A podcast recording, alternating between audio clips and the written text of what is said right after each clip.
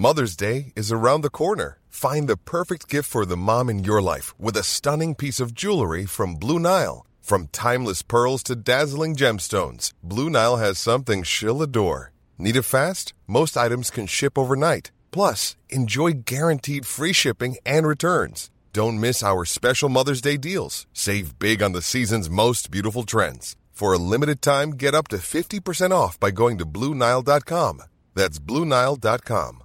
Confidence starts with loving who you are. And when your skin feels nourished and glows on the outside, you naturally radiate confidence from the inside. Give your skin a glow up with Osea's clinically proven Mega Moisture Duo. This ultra hydrating body care features two of Osea's best sellers, Undaria Algae Body Oil and Undaria Collagen Body Lotion. These seaweed powered heroes use skincare level ingredients normally reserved for your face for results you can see and confidence you can feel. Osea has been making clean, clinically proven seaweed infused face and body care products for over 28 years. This luxurious skincare is vegan, cruelty free, and climate neutral certified, so you never have to choose between your values and your best skin. Glow from the inside out. Get 10% off your first order with code GLOW at OseaMalibu.com. That's O S E A Malibu.com code GLOW. This is the Cork Today replay on C103.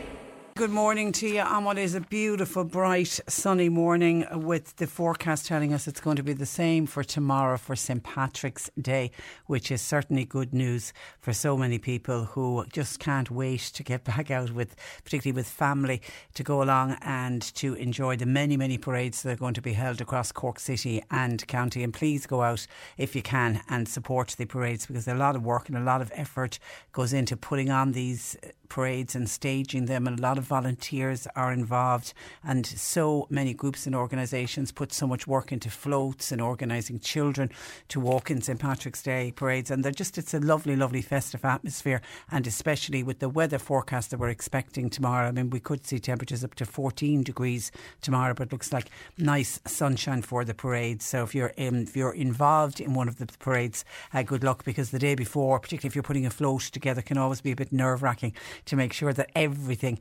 is going according to plan. Actually, later on in the programme, Mairead Twohig um, our news reporter, we sent her out to chat with some of the people who will be involved in parades tomorrow. So we'll hear a, we'll have a little report from Mairead uh, later on. And just on St Patrick's Day, can I say a thank you to Hannah from Kildorrery? That's the only information uh, I have. Hannah has sent on one of those lovely St Patrick's Day cards that were available through An Post, and it's one of the virtual hugs from little Adam and his little drawing of his heart with uh, Céad Míle hugs on it. Happy St. Patrick's Day. And it was just such a perfect collaboration between Adam and his uh, hugs and An Post. And actually, I met Adam, little Adam King, and his dad and the rest of his family at the Pride of Cork Awards because Adam picked up a Pride of Cork Award last Friday. And actually, I was talking to his dad about these cards, and he even said, you know, it was just a no brainer. It was just a perfect combination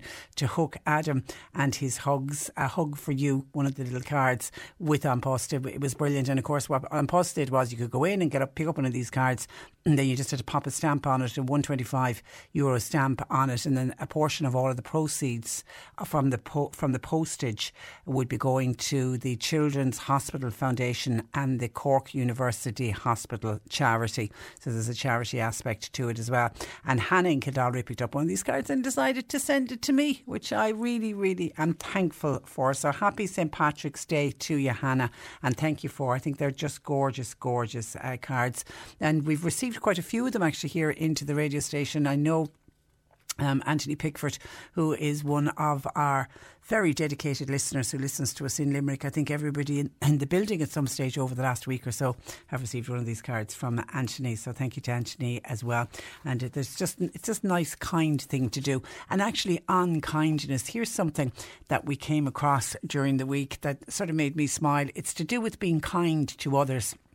And by being kind to others, it actually makes you feel happy yourself in yourself. Doing something kind, there's a there's a, a there's a kind of a, a there's a pushback to the person who's doing the act of kindness. It was a major, it was one of the major findings of the largest ever study on kindness. It was the University of Sussex and the BBC, and they examined the attitudes of 60,000 people.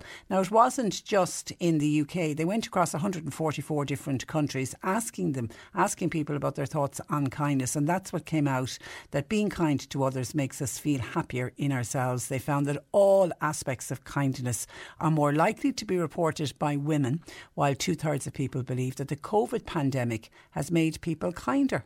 So that's not a bad thing. We're always trying to look at positives coming out of uh, COVID. And I know I always get a great thrill and a great kick out of when somebody contacts us here on the programme to recognise they're usually it's usually a random act of kindness or kindness on behalf of a complete stranger, like somebody coming to somebody's. There was one recently. Somebody had a flat tyre and wasn't able to change the tyre, and there was two men just jumped in, sorted it out. She didn't even get their names, and I just love when people do something like that. Just do a really, really random act of kindness. And then for others to acknowledge it, I think is lovely as well. So be kind, I think is what the message is. And if you can try and be kind to somebody, there's a positive spin back to you as well. 0818 103 103.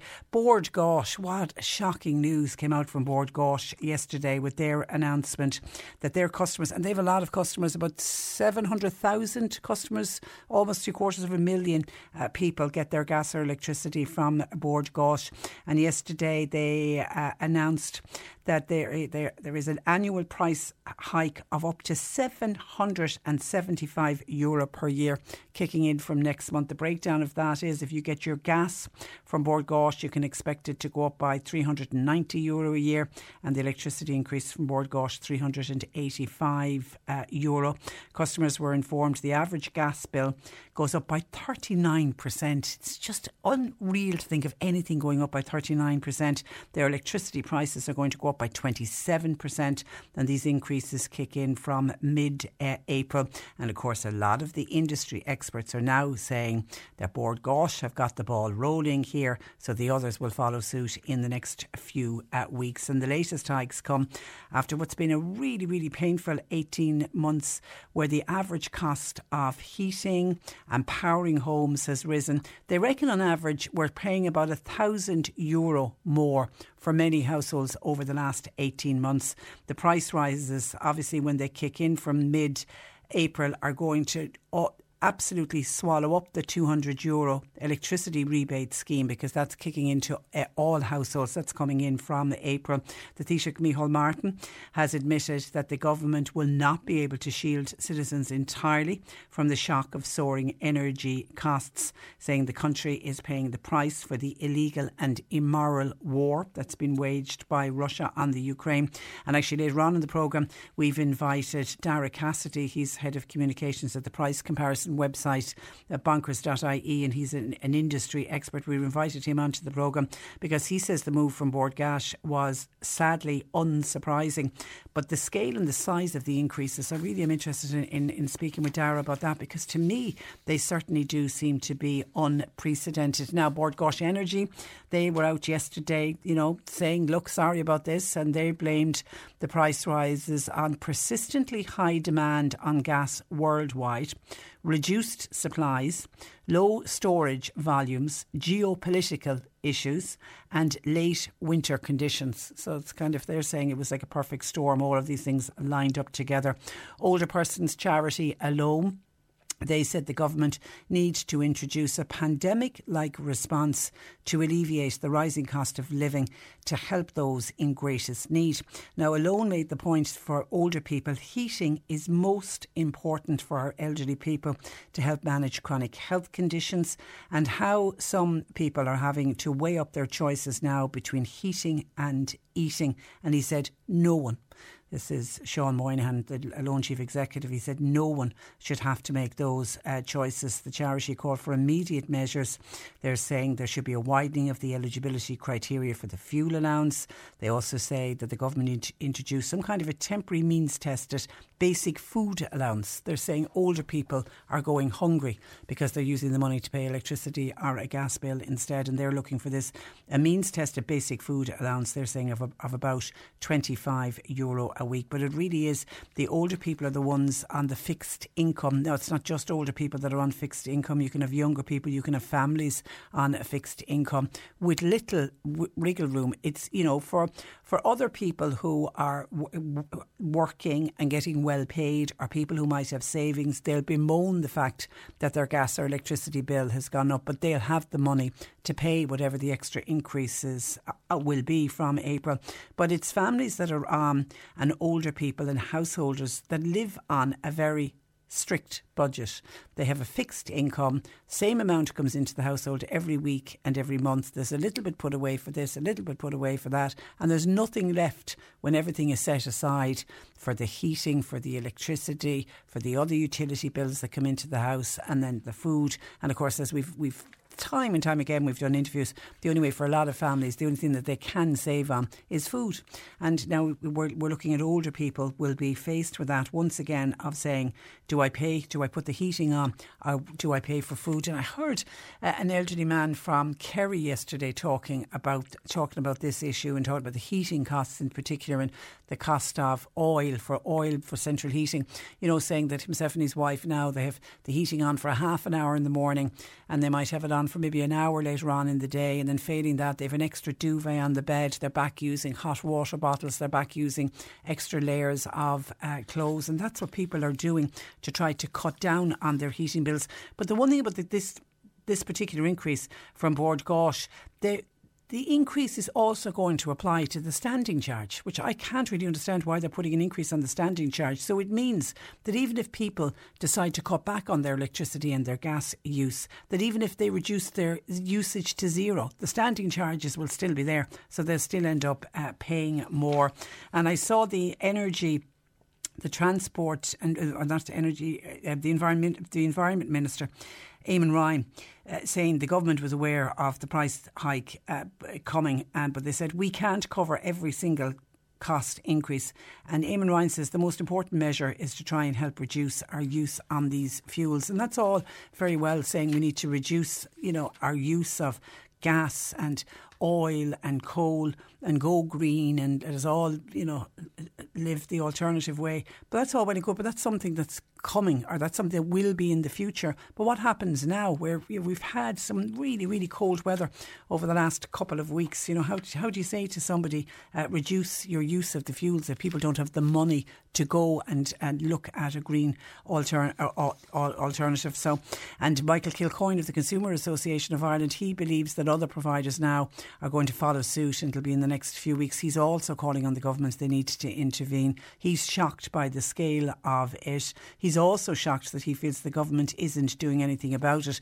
And Michael Kilcoyne of the Consumers Association pointed out that 13.5% VAT which is applied to every single euro of increase that we get from all of our, our, our utilities. Now, the government will straight away say, look, they need EU approval in order to cut the VAT and by the way, the Irish government are currently seeking that, and the European Commission is due to report back on any possible reductions to VAT or any other measures to cut cut prices by the end of the month. But even if they report back by the end of the month, it'll be late into May then before that would lead to any proposals, before anybody would see any kind of a reduction. But I think if you know we are worldwide going through this crisis with oil and gas and coal and fuel being high, governments need to do something, and the obvious one to try to help everybody is to reduce the amount of VAT because paying 13.5% on every single euro that we pay out on our utilities is really adding to our fuel bills. The rise in energy costs, the first now just announced by Bord Gáis uh, Energy. Patton from Moy said, We understand that we'll all have these increases in gas and electricity, but why are they putting the same increases? What is it, 39 percent extra on gas, 27% extra on electricity for Bord Gáis. Why are they also applying those increases to the standing charge? Pat from I can't understand that. Surely that's nothing to do with the price of gas.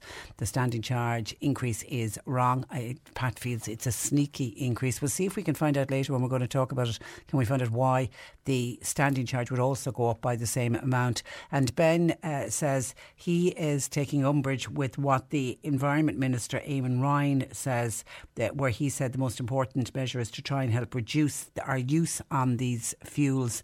Uh, ben says what Eamon Ryan is forgetting is that many older people have a real reliance on fossil fuels, and many of those cannot afford to make the switch away away from them.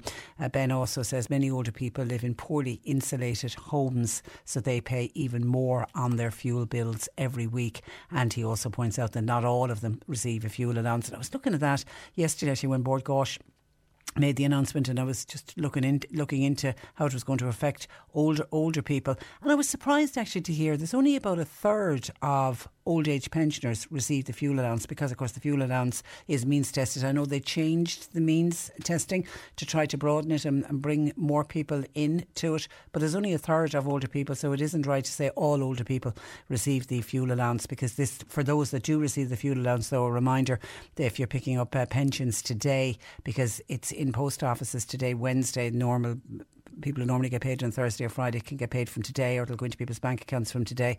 The extra 125, that's the additional 125 that the government announced because of the rising cost in all fuels that gets paid out today. But as I say, it's only a third of older people actually receive that fuel allowance.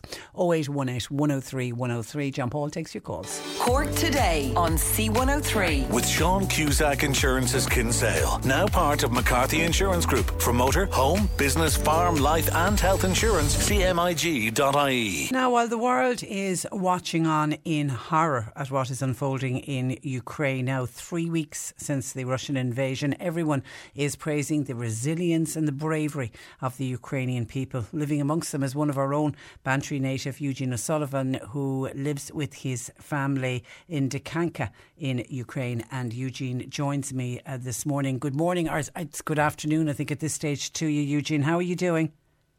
Good morning to you, Patricia. Um, all okay here so far as I speak to you. Can you describe what everyday life is like for you and has been over the last week or so? Everyday life is you cannot make any plans whatsoever. Um, you're always in a situation where you must be ready just to grab your case, have all your documents, your passport, etc., all your details, and you may have to go with just a split second. That's a that's a that's a tough way uh, to live. Has there been any uh, bombing or shelling in your area? No, not not yet. We have had air raid sirens now go off a good few times.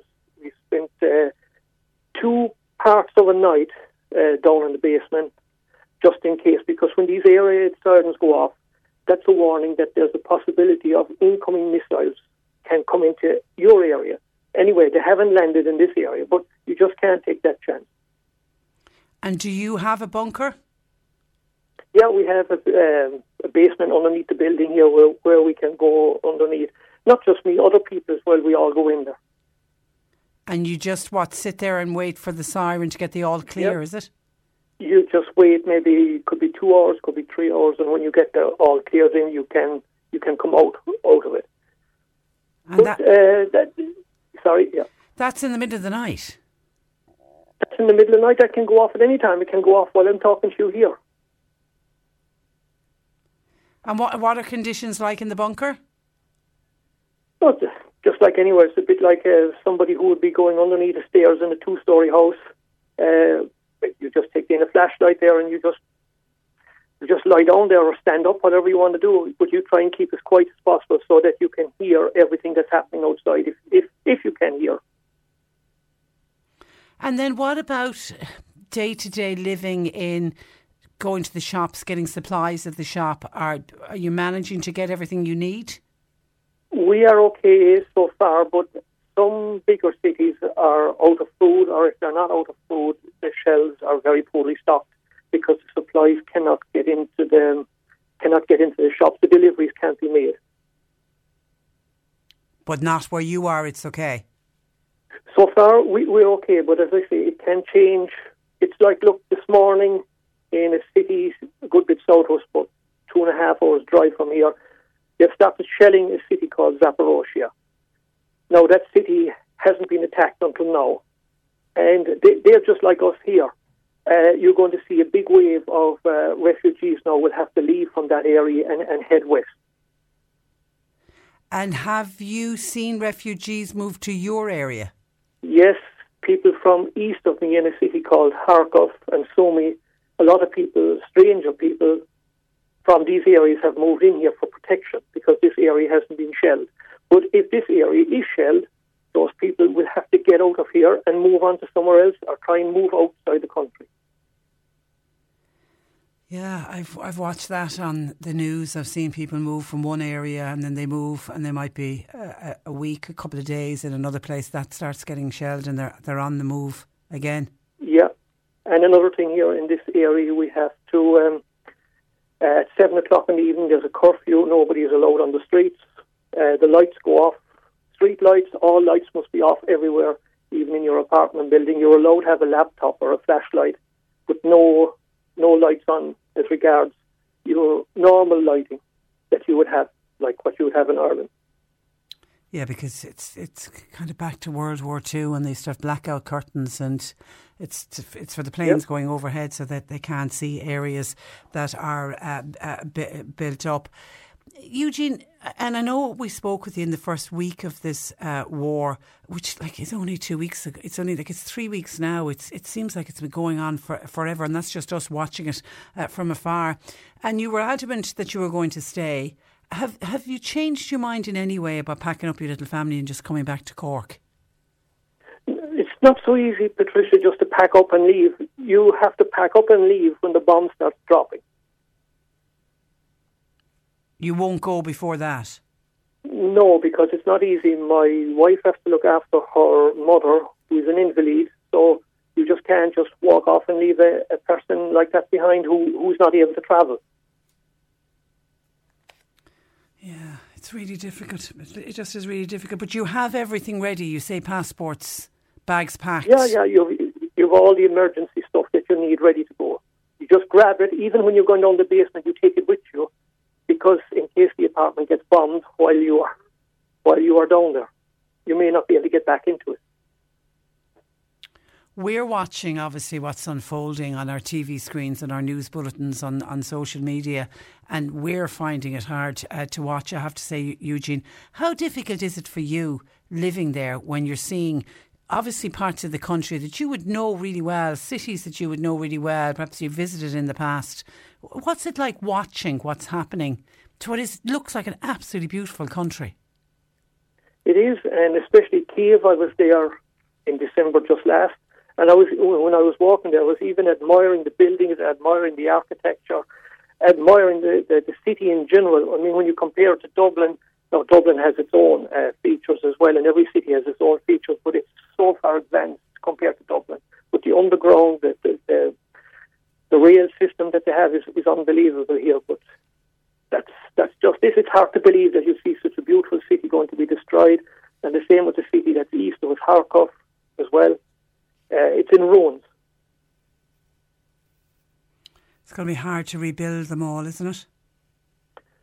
Uh, it'll take years. It'll never be right. It'll take it's a bit like World War Two when you when you look at what happened to a lot of Europe.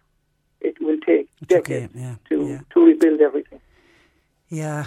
Uh, and um, hearing this morning Russia saying there that parts of a possible peace deal with U- Ukraine are, are, close to being agreed. And I think this in particular is to do with President Zelensky saying we won't join NATO. So obviously the neutrality issue is being discussed. Do you take hope from that?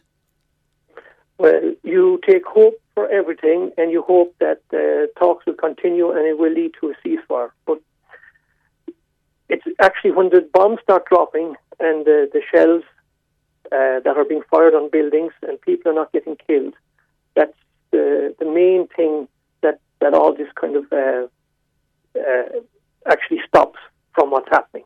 I mean, you see the thousands of people that have been killed. Do you think Ukrainian people are going to find it very hard to forgive Russia after this? No, how, how could you forgive anybody after that? Would you forgive somebody who bombed your house to bits? Bombed your city? You couldn't. And in, in a little while, I'm, I'm going to be speaking with a campaign that has been set up to try to cold call people in Russia to let them know what's happening. Because from what we're hearing, the majority of Russian people don't realise what is going on in Ukraine.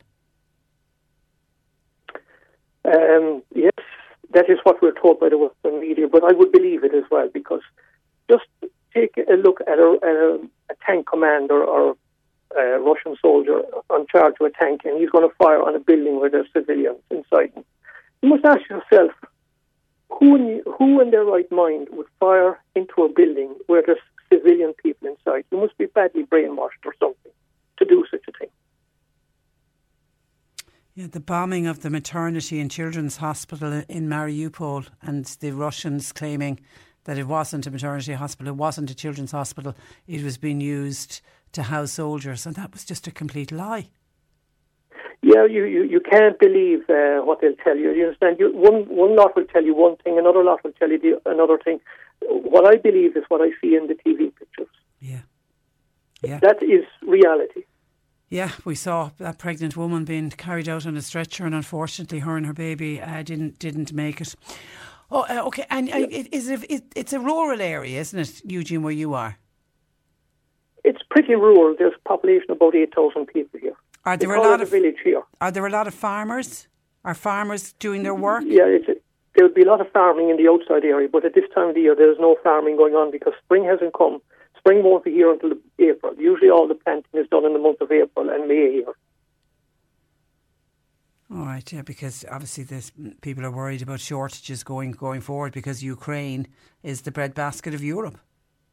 Yes, and I, I would say to Irish farmers, and now that we have such uh, um, an extra amount of people after coming into the country, that it's vital that grow more crops because if there's going to be no planting done here, it's going to have a serious knock-on effect and you obviously are following on on what's happening here. Are you proud of the Irish response, Eugene? Oh yes, very very proud. Very disappointed with the UK government the way they're behaving. Not not the UK people, the UK government, especially especially Priti Patel. Uh, the way the carry on is going on with the visas, as you have seen, it's absolutely disgraceful. But the, the, in fairness to the English people themselves, they're they're like myself. They are they're completely disappointed with what's going on. No compassion whatsoever from from uh, the top in the government of the Tory party. Okay, and just a text in saying, would you please wish Eugene our be- send be- Eugene our best wishes and to say we're praying that he stays safe, and that's from Mike Russell uh, in Bantry. Yes, I know Mike, you know Mike. and uh, yeah, and I also want to say hi to John as well. He texts me there a lot, John Minahan just to say hi to him while I'm on the air here. Okay. Well, a lot of people are thinking of you. Stay safe, uh, Eugene, you and your little family. And uh, we'll speak again. And uh, we, are all hoping and praying um, that peace will come to that lovely country where you live and sooner rather than uh, later. And listen, happy St. Patrick's Day for tomorrow. I don't know if you're going to be able to acknowledge it in any way, but um, we, we're all thinking of you. Okay, Patricia, thank you very Look much. Look after yourself hopefully everybody has a nice Patrick's Day tomorrow. God bless. Take care. Bye bye. Uh, that is uh, Eugene O'Sullivan, a native of uh, Bantry, but now living in Dikanka in uh, Ukraine. God keep him uh, safe. 0818 103 103. John Paul taking your calls. You can text or WhatsApp to 0862 103 103. Cork today on C103. With Sean Cusack Insurance's Kinsale, now part of McCarthy Insurance Group. They don't just talk the talk, they walk the walk. CMIG.ie. Now, I came across a campaign that is appealing to, according to the last census, 21 thousand Russian speakers living in Ireland to join an international campaign to cold call people in Russia to give them information about the war in Ukraine in an attempt to breach the wall of censorship, which of course has been erected by the Russian leader Vladimir Putin. One of the founders of the Call Russia campaign is Paulius Senuta, who is a Lithuanian living and working in Texas. And uh, Paulius joins me this morning. Good morning to you. Good morning. And, and thank you. I appreciate you after getting up very early to take our call this morning. Can you just explain to us how you came up with the idea for this Call Russia campaign?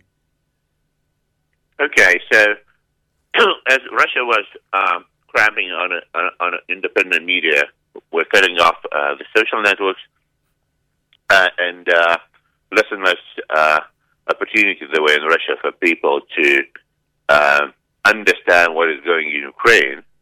Uh, my friend uh, who runs a media group, Thomas Volzakas, he called me and he said, Paulius, I have this idea. It's look like everything is bad in Russia, but but but the phone numbers of people are public on the internet.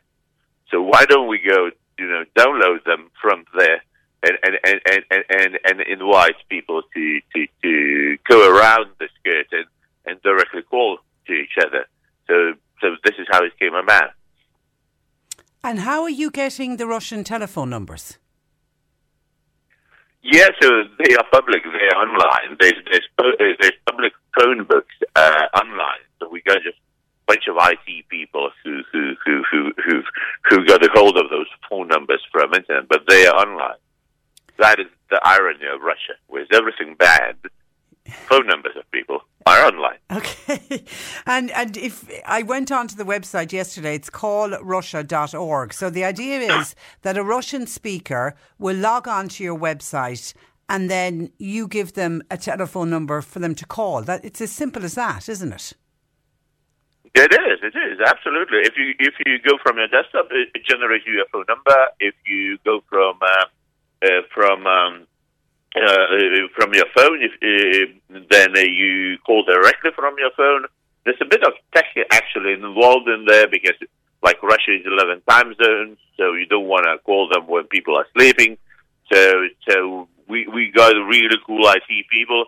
They've done this algorithm where uh, where they pick the the number that is the daytime. So you know, there's all kind of nuance to it, but uh, but in essence, it's as simple as that and do you then give a script?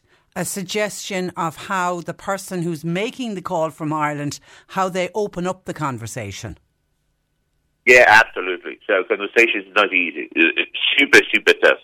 And myself, I've spoken to uh, to other volunteers doing calls. Uh, so uh, we we work with a group of psychologists. Uh, so how do you speak? So first of all, strangers speaking to strangers. That's not easy already. But but when you're speaking to someone who's in an entirely different media space for 20 years, been hearing a very different story, and uh, they, they they're not like uh, tabula rasa, where you can draw wherever you want. They are. Uh, they, they've got an opinion a point of view that's very, very different to your point of view. So, how do you speak to these people? It's, it's not easy. So, uh, but I think we got really good scripts. Um, when I call, I used them. Uh, I spoke to every volunteer I spoke to. They use it. Obviously, um, obviously, everyone goes a little bit uh, their way about it.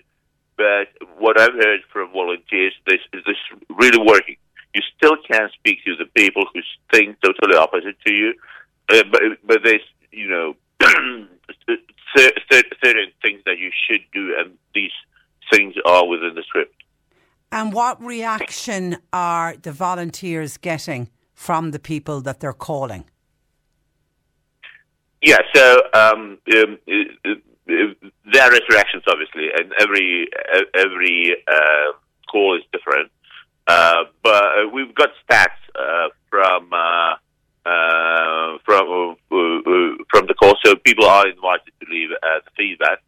So the feedback is uh, that about fifty percent, a little bit less than fifty percent calls go well, and a little bit more than fifty go go go badly. But it's more like 50-50. Uh, but you know, going like deep, deep the stats, um, there's I would say there's two two types of major reactions you're getting. So the, so the negative ones are uh, people super angry. You call into uh, and they basically start yelling at you. and, and, and the way they see you is like you're just another Western propaganda agent. Because obviously, like every propaganda, and Russian propaganda works in a way that they are telling and, and, and, and, everyone else is, is lying to you. So they, they see you like an agent hired for propaganda, and, and, and they yell at you. So that's about 50% of talks. You still can uh, uh, turn the, the, those talks around, and, uh, and I've been successful myself with a couple of these. But that is a basic thing. Interestingly, they yell at you. Uh, they not necessarily want to hang up the phone. they want to yell at you. Uh, uh, the, the, other one is there's something that we classify as a positive talk. So uh, these these are very different, and I've heard very different stories depending on a volunteer. I found that people who are who are not Russian speaking, like I'm Russian speaking, but who are Russian, especially if, if they haven't have immigrated not too long ago, more successful basically on calls rather than than people who are just Russian speakers. And I think the key to it because like people feel um, they understand them better. Uh, but um, my personal experience, uh, so majority of, of people um, that I we classify that they, they talk with well. So you you call them, uh, they're polite, they're nice, uh, speak with you. Uh, at the moment, they understand what this is all about. They, they shut up. They're so afraid to speak. So you, you hear they're listening, and then of a, uh, of a call, they would say like goodbye. But but but, they, but most of them wouldn't talk. They they they, they just share. And the reason to is people super afraid to say something. There's you know there's a lot of rumors that there's every call is monitored, recorded. You know, you can get they, a lot they, of yeah, trouble. They have to live. They have to live in the country. What, uh, Paulius? What did you make of the editor, the, that female editor who went on live TV with her handmade sign saying that this is all propaganda and there's how bad the war is? No, she, she, she, uh, uh, she, she's a hero. You know, yeah. so I'm going to, to, to, I'm going to make calls uh, to, later today in a couple of hours. I'm, I'm going to make new calls. Uh, I'm going to try and speak about that, well done, uh, which yeah. people see. Yeah, how, how, do they see it? Do they see it as a genuine act, or is just another Western propaganda thing? Uh, uh, I'm, I'm, very curious how they're going to see it. Yeah, it will be interesting to see. So, do you, do you believe the war will only stop from inside Russia? Yeah, I, I, I truly believe it. I, I think the only uh, uh, the only place where it can stop is only in Russia.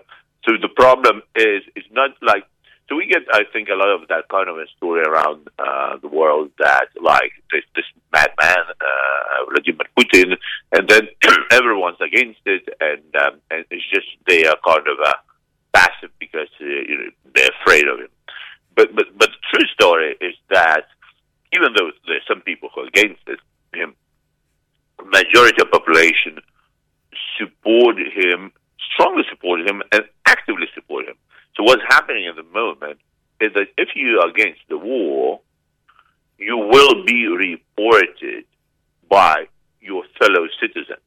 It's not that the police are going to discover you. Someone like your neighbor going to call into police and say, "Look, my neighbor, this and that."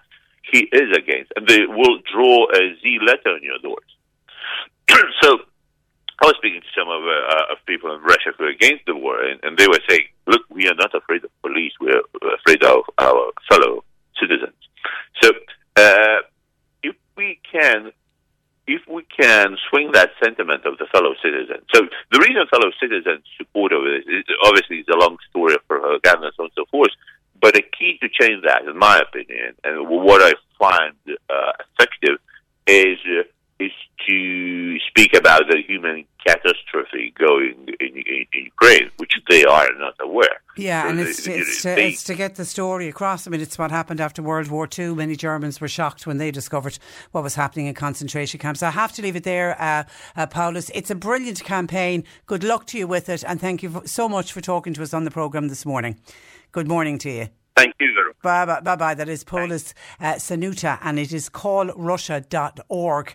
If anyone listening to us today is a Russian speaker and would like to get part of that campaign, 0818 103 103. Going to be a little bit late going to news at 11. Cork today on C103. With Sean Cusack Insurance's Kinsale, now part of McCarthy Insurance Group. Want great advice? You know who to talk to. CMIG.ie. You're listening to Cork Today on replay. Phone and text lines are currently closed. Your thoughts in. Firstly, some people reacting to Eugene O'Sullivan, who joined us in the last hour. Native of Bantry, he's been living in Ukraine. We spoke to him the first week at the start of three weeks now since the Russian invasion.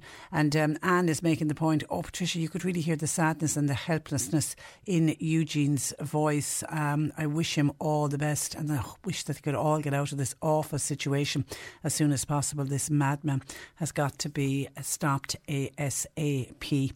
And that's from Anne. Thank you for that, Anne. And I, I agree, actually, I thought as well. I could hear a, a, sadness in his voice that wasn't there the first week. He was, you know, he, there was almost a, he was He's still staying as positive as he can and trying to look after his little family and his mother-in-law, who's an elderly woman. It's one of the reasons that they haven't left.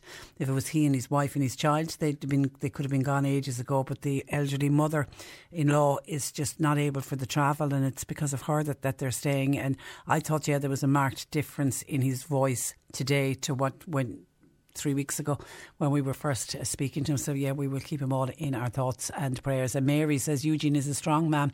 We're thinking about him and uh, his family. This war will come to an end. Yeah, and please God that will happen and that will happen soon. I can see some questions coming in for Peter. Keep those coming because Peter Dowdall uh, will join us on a lovely sunny day and uh, with the weekend looking to be good as well. I think a lot of people might spend some time in the garden. So if you have a question for Peter, you can get it in either to John Paul or text or WhatsApp me at 0862 103 103. Patricia, will you say congratulations to Springfort Hall House Hotel on their win at the Cork Business Awards on Saturday night. Well deserved. Congratulations to everyone in the beautiful Springfort Hall. Morning, Patricia.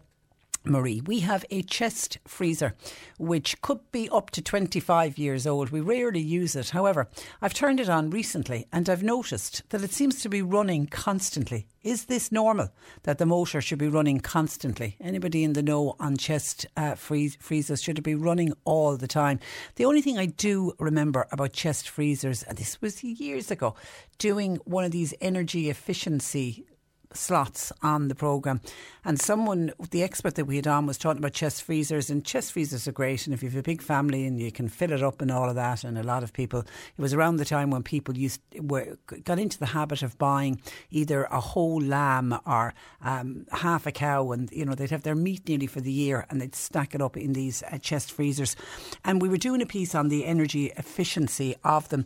And one of the tips I remember, and it's kind of just stuck in my head, if the freezer isn't full, then fill it up and what do you, how do you fill it up? You could fill it up very simply. I remember at the time he, the gentleman was suggesting that you could get empty two litre bottles, you know, fizzy drink bottles, whatever, milk cart, you know, your milk, empty milk cartons, and just fill them up with water and put them in. They turn to ice, obviously, but you could fill up the parts of your freezer that's empty. Um, another one like is a Ziploc bag, and you just fill it up with water and put it in. And of course, obviously, it stays frozen, so it's going to keep everything colder as well. That's just something that I do remember, but I don't know enough about chest freezers, Marie, to know is it normal that it's constantly running so does anybody have a chest freezer? Can you let Marie know? Is there something wrong with the chest freezer? Bearing in mind that it was switched off, and I'm wondering, is it constantly running because it's just been switched back on and maybe it's not full? I don't know if, if that's got anything to do with it or not. If anybody has advice for Marie, uh, please get it into us 0818 103 103. And then uh, somebody who signs themselves an Irish family living in North Cork. Patricia, I wonder could anybody tell me, is it true that the council are going to build 500 houses for Ukrainian refugees. The reason I'm asking is I've all the pity in the world for what's happening to the Ukrainians, but what about me and my family? We're waiting to be rehoused because of two very, very serious issues, and the council won't rehouse us. We've been approved for a transfer, but the councils don't seem to understand just how serious our problems are. We are an Irish family living in North Cork, is how the text is signed. Okay, the there has been mention of modular homes. These are the rapid build uh, accommodation, which, by the way, there was a lot of criticism around the notion of modular homes being built to try to solve the housing crisis because they're the criticism I remember the last time we did an interview about them the criticism being that they're they're they're poor value for money in the long term.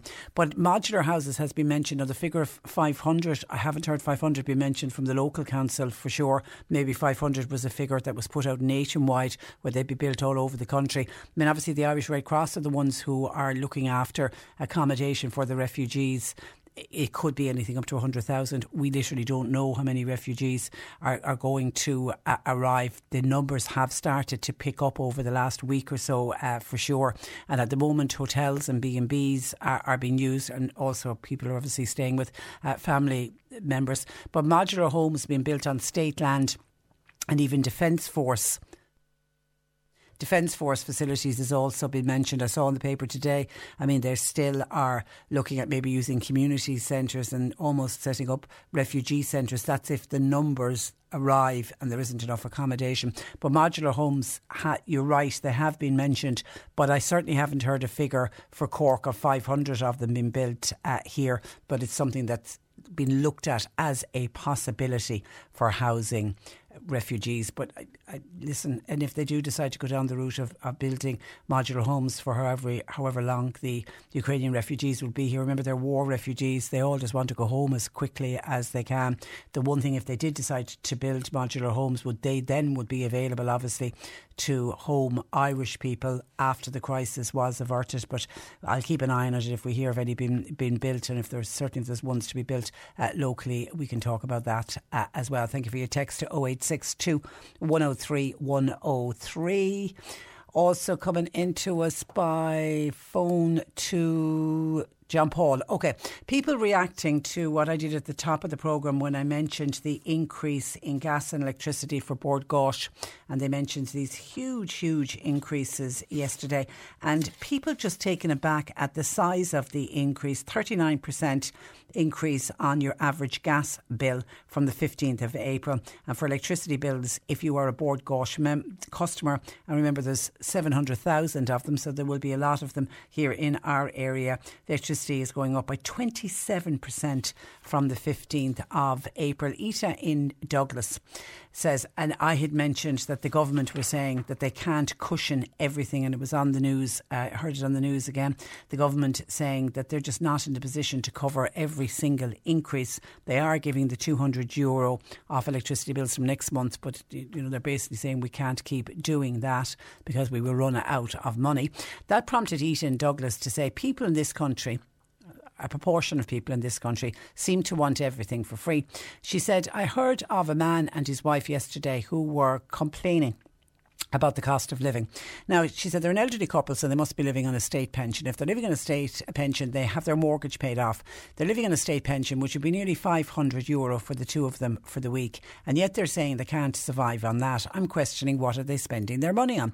For example, surely two elderly people could shop around, says Ita, and they could get their shopping for 50 euro a week. For the two of them, Ita. Would you feed two people on 50 euro? Maybe you would, I don't know. Anyway, Isha says that she often spots grandparents in toy shops and sports shops and they can be spending anything up to 100 euro on gifts for their grandchildren. There's no need for any of this. Should I feel people want everything for free? There was a time when people wouldn't pay for their bins to be collected by the council. Guess what happened? It went into private control. People refused to pay for water. And then you have people who go out to work every single day and they work hard, and others that seem to want everything for free, including a free house. All of these people just want to take, take, take. It's those of us who go to work every day that are paying for everything. Ireland is a great little country to live in, but why do so many people want everything for free? Your thoughts welcomed on that. Comment 0818 103 103. John in White's Cross is picking up on the fuel allowance when I mentioned, when I was looking into this yesterday, when I saw Bord Gáis uh, prices go up. And I knew that the additional fuel allowance was being paid this week, the extra 125 euro. A lot of people will be receiving it today, but only a third of older people are entitled to the fuel allowance. John says he was helping out a man last year to see if he was entitled to the fuel allowance. John says when they did all of the calculation, he was two euro and 70 cent over the threshold, so he was refused the fuel allowance. Now, in the budget last October, they announced that they were widening the threshold for the means testing for the fuel allowance, and that kicked in from January. So, John is a very good friend to this man. Well done, John. He said, I reapplied again, and now it turns out He's not two euro seventy over. He's within the means for the means testing, and he has he is now receiving the fuel allowance. But John says he will only get the fuel allowance from January. It's not going to be backdated because it was uh, oh because he was well. I wouldn't John, I could have told you they wouldn't backdate it. They extended it to allow more people to come in under the fuel allowance, but I knew, I absolutely knew that it wouldn't be backdated. But at least your friend, the, that gentleman, will get the extra 125 today when they, they paid out the extra, but there wasn't a hope. They would never go down the route of, of backdating. It would simply just cost them uh, too much money. Uh, will have been on to tell us their St Patrick's Day parade is starting tomorrow at 1.15. If people are in the Carrigtwohill area, please go along and support the parade. C103 Jobs. With Munster Technological University, enhance your career prospects with MTU's range of full time, part time, and professional courses. Succeeding together with Two people are wanted for immediate start to work on the air contract in the West Cork area. If you're interested, call 087 2529416. The Maryborough House Hotel, they've got vacancies for spa therapists and assistant food and beverage manager. Email cover note and your CV to mduncliffe at maryborough.ie. Junior and senior stylists are wanted to work at Nova Hair, that's in Dunmanway. Emails please to novahair.dunmanway at gmail.com. And a chef, sorry, cafe staff wanted for maternity cover in Newmarket. Email CVs to Patricia Ro, Patricia Rocock at gmail.com. Kitchen staff are also wanted to work in Airtastic, that's in Little Island.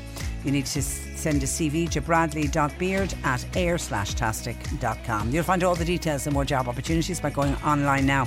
Just go to c103.ie forward slash jobs for more. This is C103. Cork today on C103. With Sean Cusack Insurance's Kinsale, now part of McCarthy Insurance Group. For motor, home, business, farm, life, and health insurance, cmig.ie. Everyone is trying to use whatever skills they have to try to help the people of Ukraine. And Cork tenor Finbar Wright has done what he does best, and he's written a song to raise funds for the Irish Red Cross. And I'm delighted to say that Finbar Wright joins me this morning. Good morning to you, Finbar. Good morning, Patricia. How are you? I'm very well. Always great to speak with you. And I'm going to play the song, which, by the way, is just beautiful. I'm going to play oh, it oh, thank in. you very much. I'm going to play it in a moment. But trying to express the horrors of war in a song is not easy. Talk to me about your, your writing process behind this. Well, I suppose I've been I've been writing poems forever, and you know, I suppose the first major one that I recorded was a, a song about Veronica Guerin back when she was uh, assassinated on, on the Naas Road, and uh, ever since I've been writing poetry. Uh, I publish some, I don't publish others, but this one in particular was close to my heart, and it's a it's a poem firstly that I, I worked on and and then decided to put music to it and try and do something positive with it for this cause. Uh, I, I roped in my son Fergus, who uh, thankfully is a great musician and great at the engineering side. So we were able to turn it around relatively quickly. And uh, and as I say, everything from it, if people buy it on iTunes or whatever, it'll all go straight to the Red Cross. Whatever's raised goes straight off. So well it's, it's just my it's just a simple effort for me. You know, it's it's something small, but every bit helps. I think. And music can be inspiring, and music can be moving. I mean, is is that what you're hoping that you know people get will get moved by this song? When you're ready to pop the question, the last thing you want to do is second guess the ring. At BlueNile.com, you can design a one of a kind ring with the ease and convenience of shopping online. Choose your diamond and setting. When you find the one, you'll get it delivered right to your door. Go to Bluenile.com and use promo code LISTEN to get $50 off your purchase of $500 or more. That's code LISTEN at Bluenile.com for $50 off your purchase. Bluenile.com code LISTEN. Hey, I'm Ryan Reynolds. At Mint Mobile, we like to do the opposite of what Big Wireless does. They charge you a lot, we charge you a little. So naturally, when they announced they'd be raising their prices due to inflation, we decided to deflate our prices due to not hating you. That's right. We're cutting the price of Mint Unlimited from $30 a month to just $15 a month. Give it a try at mintmobile.com slash switch. $45 upfront for three months plus taxes and fees. Promote for new customers for limited time. Unlimited more than 40 gigabytes per month. Slows. Full terms at mintmobile.com. Hey, it's Danny Pellegrino from Everything Iconic. Ready to upgrade your style game without blowing your budget? Check out Quince. They've got all the good stuff shirts and polos, activewear, and fine leather goods, all at 50 to 80% less than other high end brands. And the best part? They're all about safe, ethical, and responsible manufacturing. Get that luxury vibe without the luxury price tag. Hit up quince.com slash upgrade for free shipping and 365 day returns on your next order. That's quince.com slash upgrade. Inspired by the song and then go and either, as you say, download it or else just make a donation. Yes, I mean, I suppose it's like a painter painting a picture. You know, the song is four minutes and it tries to paint a picture of what war is like. I mean, if we consider that a few weeks ago people got up, I'm sure, on a beautiful morning like this in Ukraine, went about their business, their families, their children, and then the day after the world turned on its head and they were out on the road and, you know, trying to keep everything together, trying to keep the children sane and safe. And I mean, it's it's it's beyond comprehension and it's it's beyond belief in this day and age that one man literally could cause such misery for so many. You know, I mean, it's. Uh, but what can we do? You know, the Irish can only do what we do best, and that is to support uh, the humanitarian cause and uh, try and accommodate the people and feed them and and tend to their their medical needs and so on. I mean. we've always been great at as a nation doing that uh, you know all over the world so i think that's our strength and we should we should play to that strength uh, but uh, the irish red cross they need money you know the money counts because that's the only thing they can use really to, to feed and to clothe and to help these people. And I'm really hoping that the people of Ukraine will eventually uh, get to hear your song, Finbar, because the one thing about the Ukrainians, they're they're they're gifted from a musical point of view. I mean, I saw a group of uh, opera singers yesterday standing in the middle of Kiev singing the national anthem. Right. Yesterday, I played out a piece that I just thought was stunning of a, a girl whose apartment got bombed and she went in mm. to hmm. just get her last few bits and pieces and she just dusted off her piano and played her piano for the final time and played this piece of uh, mesmerising Chopin in and just with the, mm. the curtains billowing out the window and just surrounded by debris. Like they mm. are culturally, they, they're very musical country, aren't they? Well, they are. They're bursting with talent. There's no question about that. And I mean, and they have the discipline to to turn it into something truly great. You know, I mean, they have they have some of the best uh, violinists and pianists and and orchestras in the world there, and beautiful singers. You know, and uh, it's a terrible indictment of of civilization that that all of this should be inflicted on them. You know, and my heart goes out, especially to all the musicians there. You know, who who are trying to make their living living and and and go about their lives and and you know particularly because we put up with COVID for two years, which has set back all of the industry quite a bit, and you know kept people off the stages of the world. So I mean, it's uh, this is another misery on top of that for, for yeah, all of them. Yeah, that yeah, the timing. We were just trying to get back to a normal world. What was the mm. la- how were the last two years? What was COVID like for you in that whole time period, Finbar? Well, you know, I'm always very positive. There was, there's always plenty to do. I'm, a, I'm a very, I'm a very avid gardener, I can tell you. So I was able to get out and do a lot of work in the garden. And of course, my wife Angela has worked right through uh, online and you know working away. So I've, I've cooked a few meals, Patricia, during, during all that time. In fact, they renamed the oven the crematorium because often what oh. went in didn't come out as didn't come out as intended. You know. So but did, did, come here, did I read somewhere that you lost a stone and a half in weight? Yeah, I've lost quite a lot of weight. Yeah, I, I've been, I'm supposedly writing my autobiography, but you know, like a bold child, whenever I get a chance to escape, I do. But uh, yes, I've I've lost a lot of weight. It's just that when you're not traveling and you're able to control your diet at home, it's a lot easier. I have found, you know. So Oh, I thought maybe that maybe that helped. I thought you were going to say because you burnt every dinner you cooked that that was the reason you lost. there was nothing to eat in the house because of the the, the crematorium in the in, in the kitchen. Come here, tell us how, how is how is the memoir? How is the autobiography going?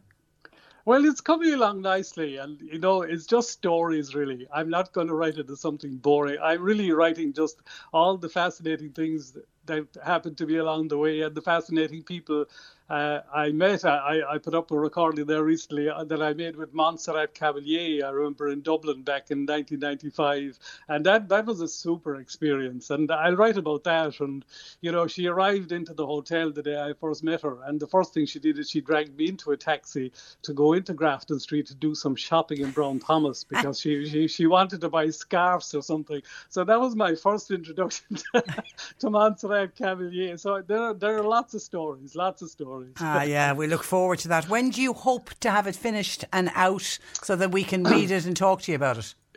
Here, I'd say it'll be it'll be next it'll be next year. I'd say Will it? to be realistic. yeah, I'll be back in the Opera House uh, and on the 18th of February next year. So that's we had to postpone it twice. So Well, it's funny 18th of February. because I remember at the start of the year, I'm sure I, I mentioned that you were coming to the Opera House. It was around Valentine's, wasn't it? And I was saying, oh, this would be a lovely, It was, it was, be a yeah, lovely that's right. Valentine treat for people, and then it got cancelled. It had to be postponed again. Yes, yeah, yeah. Well, you know, it, it's difficult because you need the lead time, you know, for everybody, for musicians and promoters and everything. So, you know, we're hopefully by the end of this year we'll be back in the National Concert Hall and and roll on from there. We're keeping our fingers crossed that we we have reached the end of the, of of the worst of it. You know. Okay, all right. Well, listen, uh, and did you manage to avoid getting COVID? I did indeed. I'm I'm very healthy and I'm triple vaccinated and all those things. So Well done. Uh, yeah. I'm very There's so much of it out there, isn't there? At the moment, it's it's almost hard to avoid it at this stage. It is hard to avoid it, and the thing is that people should be careful because I know of people that I'm acquainted with who have gotten it in the past week or two, and it's it's bad enough, you know. Yeah, it's, yeah. it's it's no picnic. I mean, even the mild form is quite uh, debilitating, and they've had to take to the bed and all that sort of thing. So I, I wouldn't recommend it. Okay. Listen, it's a pleasure as always. We're going to play play. It, it's called Song for War. What's the full title? It's Dies Irae, which is a little bit of Latin, and All right. uh, Dies Irae, which is a day of sorrow or whatever, and song, song, song of war. Okay. And really, you'll have to get out of the studio today, Patricia. It's far too nice a day. Are you as a- my mother always, as my mother always said, "Tis a sin to be inside on a day like today." All right. It, it, absolutely. Are you out in the garden? You are. well, I, I'm looking, I'm looking out at it at the moment, but I ho- hope to be out there soon. Okay. Listen, a pleasure as always. We'll talk again soon. Finbar, thanks a million for joining us. Uh, the pleasure was all mine. Thanks, Patricia. Good morning to you, the, the lovely Finbar Wright, and here is his uh, Dies Irae Song of War. All proceeds going to the Irish Red Cross. Other parts of the world look on with envy at the success of the Eurovision Song Contest, and this month America has decided to get in on the act and they're staging the American Song Contest based on our own Eurovision. Johnny O'Mahony, our Eurovision correspondent, uh, joins me. Uh, good morning to you, Johnny. Good morning, Patricia. How are you? I'm very well. There's been talks about this for years, hasn't there? America Yeah, has wanted to do a similar song contest. Yeah, there's been, um, I suppose, communications over the last, I suppose, five, ten years anyway, trying to get America to do this. And um, it was due to, I think, go on maybe two years ago. COVID slowed things down, obviously. And then it was all set up to go last year, but uh, it, for obvious reasons, it didn't. And then it's, I think it's about two weeks later starting. Now, they intended starting two weeks ago, but uh, it's starting on Monday night. This, and it's the American Song Contest looking for the, the next big hit single, I think is how they're, they're phrasing it. And it's all 50 US states competing against each other. Yep, there's 56 song. There'll be 56 uh, participants altogether. There's all 50 states, five U.S. territories, and the capital. So there's 56 entries, and um, it's it's it's a big thing. Like NBC are doing it, so um, usually you would have different broadcasters from around Europe, as we have here, but NBC is the broadcaster, and it's the states. All these participants in, and um, they're going to have semi-finals, a quarter-final, semi-final, and then the final will be the night before the first semi-final of Eurovision. So right, right up to May it'll go. Right so, up to the night, so every Monday night. So each state and the territory and the capital, they've all selected an artist and a song to represent them. That Absolutely, it? that's it. Yeah, that's it. and uh, it's it. You know, it, it's it's a big thing for America. Really, like there are names that have been uh, that are taking part. Michael Bolton is one. You've got Jewel, who's um, a big kind of country western star, if my memory serves me right. Um, Macy Gray, who many Wow. people will know. Uh, Kelly Clarkson is presenting, and Snoop Dogg is presenting. So they're two very big names that are kind of they're really pushing the boat out to make this a big, a big event. So it will just slightly differ in that there'll be qualifying rounds because obviously they can't have 56 songs in, in a final. Yeah, and I don't know yet how many are going to be in the final, but they, as I said, they're having a big launch on Monday night. I think a two-hour show, so um, there'll be qualifying rounds. Um, I presume the voting is going to be similar to Eurovision, and uh, they will narrow it down, obviously, um, possibly maybe to around twenty songs for the final, and uh, they'll pick their their songs from that, and that that's you know it's going to be a very kind of Eurovision style thing. But I think the fact that the big names that are in it, you know, everybody's going to want to put in a, a song that's going to. They don't want to be kind of kicked out at the first round. Yeah, yeah, and it's go- it'll be one of these things, a little bit like when the Eurovision started back in the 50s here. It might start small, but I think if this is a success, uh, it will really grow. Is there, and is there anyone from the Eurovision organisation helping them out, for example?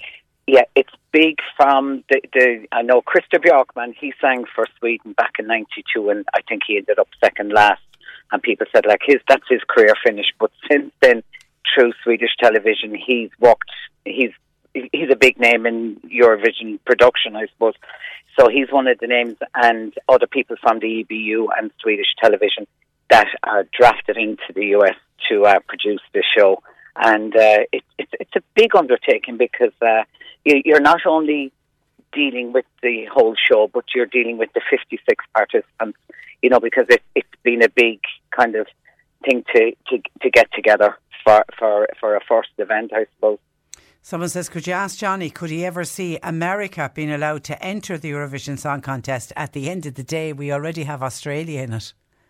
It's quite possible. You don't know if this is part of the, plan. You know, depending on how this will go, um, it, it's quite possible that they would do something like that. But uh, at the moment, that has that's not even a question. I don't think America would probably want to participate there. They want to be doing their own thing, you know. So I mean, this is evidence of that. I suppose if if there was a chance that they would participate in Eurovision, that would have been done before now, you know. So yeah, um, yeah. Will we be able to see it?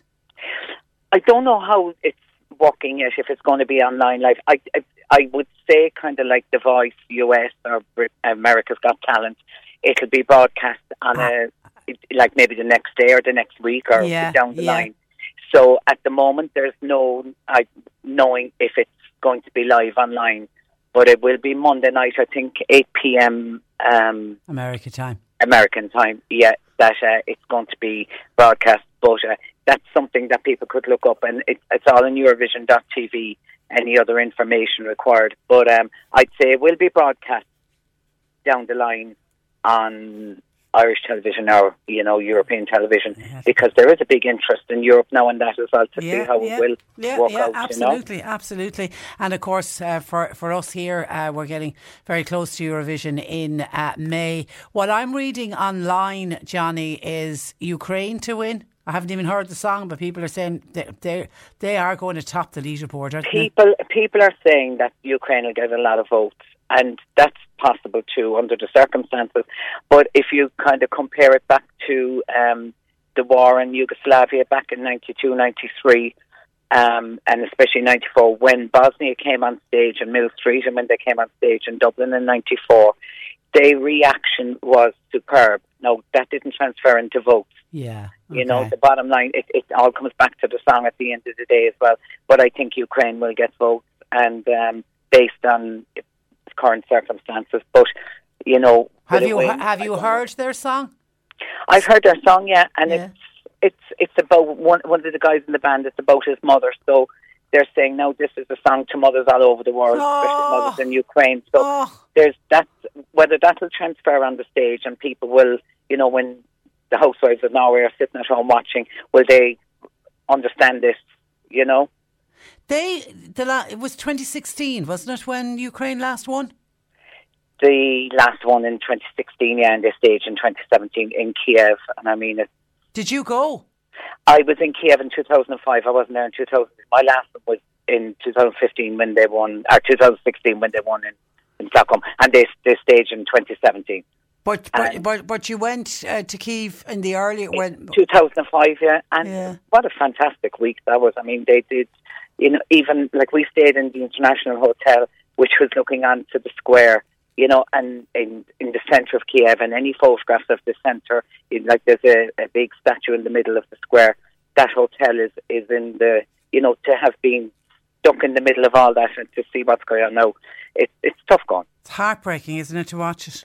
Yeah, very, very much so. Yeah, and But for I anyone who's been to the country, that you can you you you've walked those streets.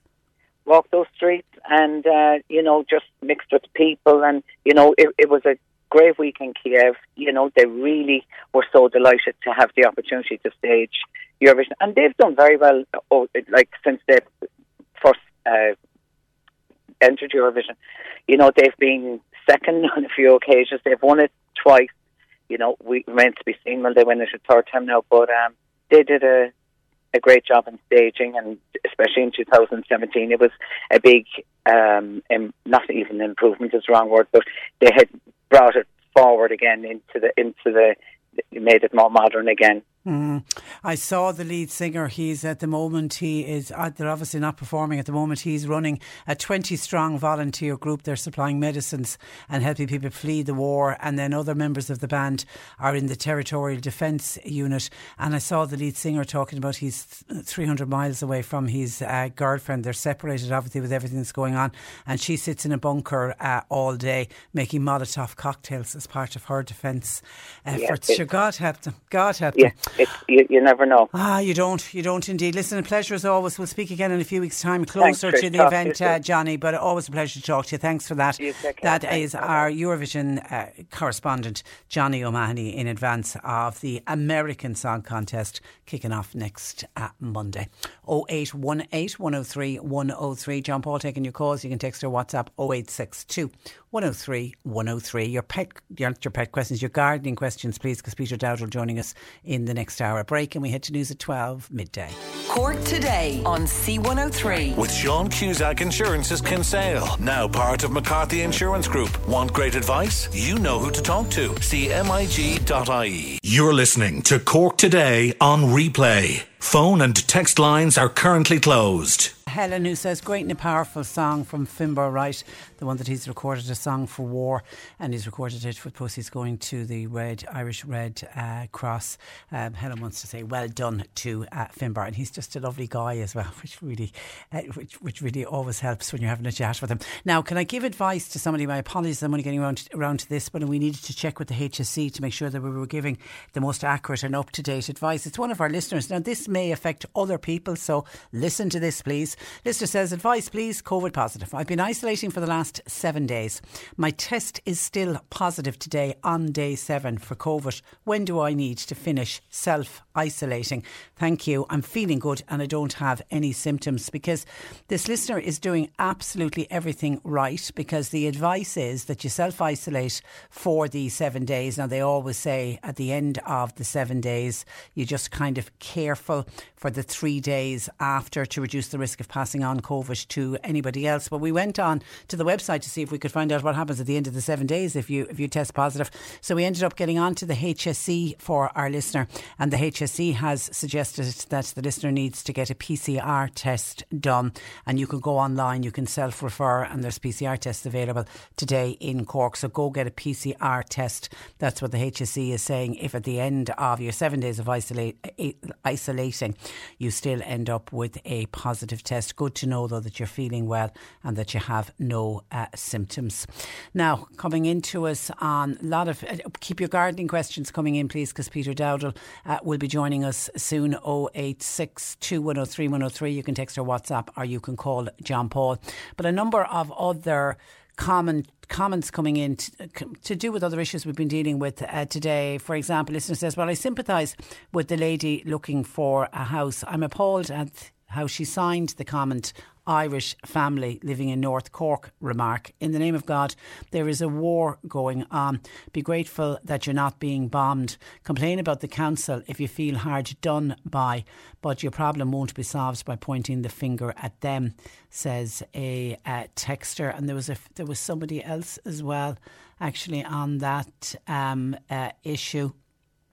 Um, oh no, actually, the listener themselves came back to us saying, Patricia, I texted you earlier about the council taking no notice of myself and my family uh, in trying to get re a housing transfer. I don't want people to think that I don't care about what's going on in Ukraine because I do. We think it's absolutely awful, Patricia, but and it should not be happening at all. But our situation here where we live is just awful. It concerns anti-social behaviour by neighbours and how the council are not doing anything to help us. It also concerns another thing that I'd rather not mention on air, but the council are aware of this. We're afraid to go outside our own house most times. Why the council are not helping us is uh, a, mystery, and that's from the North Cork family who were on a transfer list but not getting a transfer, and were just worried when they heard that there was 50 mod, 500 modular homes being built by the council, but I don't think they're being built by the by Cork County Council. It's just been mentioned that it may be a possibility to build these modular homes. And John and Ross from Roscommon is saying, well, good luck with getting planning for a modular home because he tried. He said it's impossible to get planning permission for one as it's not a solid structure. But I'm assuming if the council are building it on state land, which is what has been suggested, they uh, they can somehow get around the planning side of it. And then there's been a lot of reaction to a call that we had in earlier from Ita, who was saying why this was when we were talking about the high cost of electricity and gas and how the government were saying we can give so much but we can't cushion all of the increases and people were saying how are they going to be able to afford bills and that led to Ita saying why do we seem to live some people live in a mentality that they want everything for free. She was saying, and she made the point that she goes out to work now with her family, and that people that are working all of the time get nothing for free, and that there's a cohort of society she feels that want everything for free. They want their houses free, they want electricity free, and they seem to be on the take all the time. And that was really annoying uh. And uh, she then went on to talk about she had heard about a retired, an elderly couple. They don't have a mortgage. They're living, if she's saying they're living just even on the state pension, she says they've under under 500 euro. They were saying they can't make ends meet and she can't understand that. And one of the points she made was that you could live, two people could live on 50, if they shopped around, they could live on 50 euro a week. Now, I did question, I don't know how anyone's doing it for 50 euro a week. Anyway, number of people reacting to Ita's comment, including Fidelma in Macroom, to say, I live on my own. And you can tell Ita there is no way that I could survive on 50 euro a week just on food. That lady, Ita, was insinuating that the pensioners must be wasting money. So for her to say a couple could live and provide food for two people for 50 euro a week is a disgrace. It's getting harder and harder by the day to live. When we when we buy something new, for example, it means we have to leave something else out. It is impossible. And someone else wants to know what planet is Ita living on? Even people who are working are struggling. And by the way, this texter says, no one has a free house. She would want to get a life says uh, somebody 0818 103 103. Michael on, elect- on the high cost of electricity going up. Says Patricia, people should immediately switch to LED bulbs and they will see their ESB bills, electricity bills, dramatically come come down. There are those who never switch off lights, especially if you've got children and young people in the house. They seem to leave lights on all the time.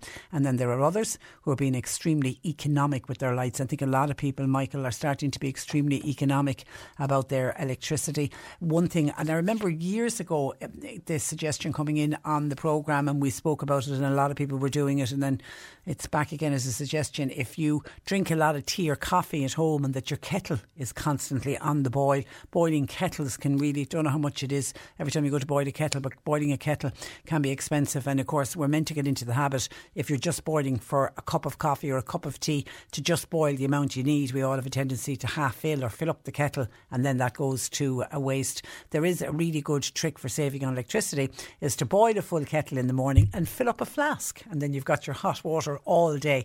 If you drink a lot of tea or coffee, that is another way of being a little bit energy efficient. Uh, Tim, this is on the price of oil. Tim has a new house. So he was getting oil for his tank for the first time on the 3rd of February. So he just got it half full. Listen to this. On the 3rd of February, he paid 475 euro to half fill his tank. And then he started seeing the prices were increasing. So he says, God, I better fill up the tank just to be on the safe side. So he went and he got the the tank filled up, got another 500 litres, because it's about a thousand litres, isn't it, goes into the standard tank. And he said, wait for this, the second fill cost him 845 euro. That was 375 euro of an increase. It almost doubled in prices. So that is a huge, huge increase. Yeah, a lot of people are starting to notice that, uh, Tim. The St Patrick's Day Parade, thank you for your t- for your call. The St Patrick's Day Parade in Kilmallock is on tomorrow and it is starting at one o'clock. Let's talk about St Patrick's Day parades for a moment now because the countdown is very much on to tomorrow's St Patrick's Day parades in cities and towns and villages right across the county. Our news reporter Mairead Twohig has been visiting some of the groups who are taking part and she sent us back this report.